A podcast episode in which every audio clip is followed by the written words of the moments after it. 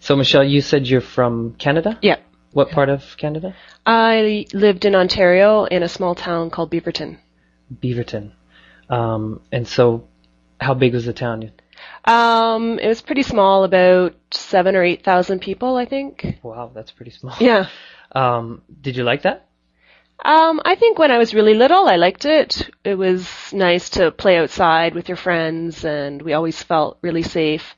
Um, when I got older as a teenager, sometimes I thought it was pretty boring being in such a small town, Uh huh. but um, I think overall it was it was good to live in a small town. Um, what would you do for fun when you're a teenager?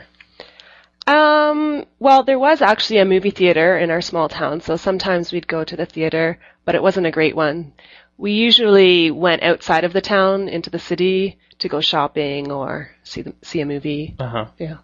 Um, and so since then, have you lived in any big cities? Um, well, I've lived near Tokyo in Japan, Okay. so that's a pretty big city. Yeah.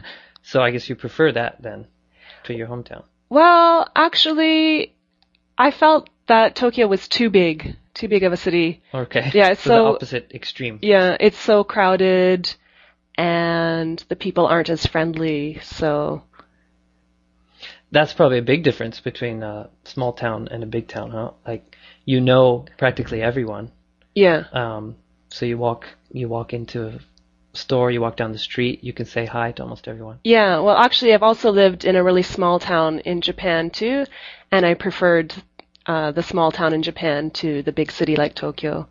Uh, the people in the small town knew my name and were very friendly. If I needed any help, then because it's a small town, everybody knows everything about, you know, the things in the town. So if I needed to find a place or if I wanted to join a club, I could easily get the information in a small town. Right. Whereas in a big city, people don't know the the things as well. So You also have to be careful what you do because everyone will talk. that's true. You can't yes. hide. Uh, in a small town, you don't have as much privacy, but I think the the friendliness outweighs the the privacy issues. Okay, thanks, Michelle. You're welcome.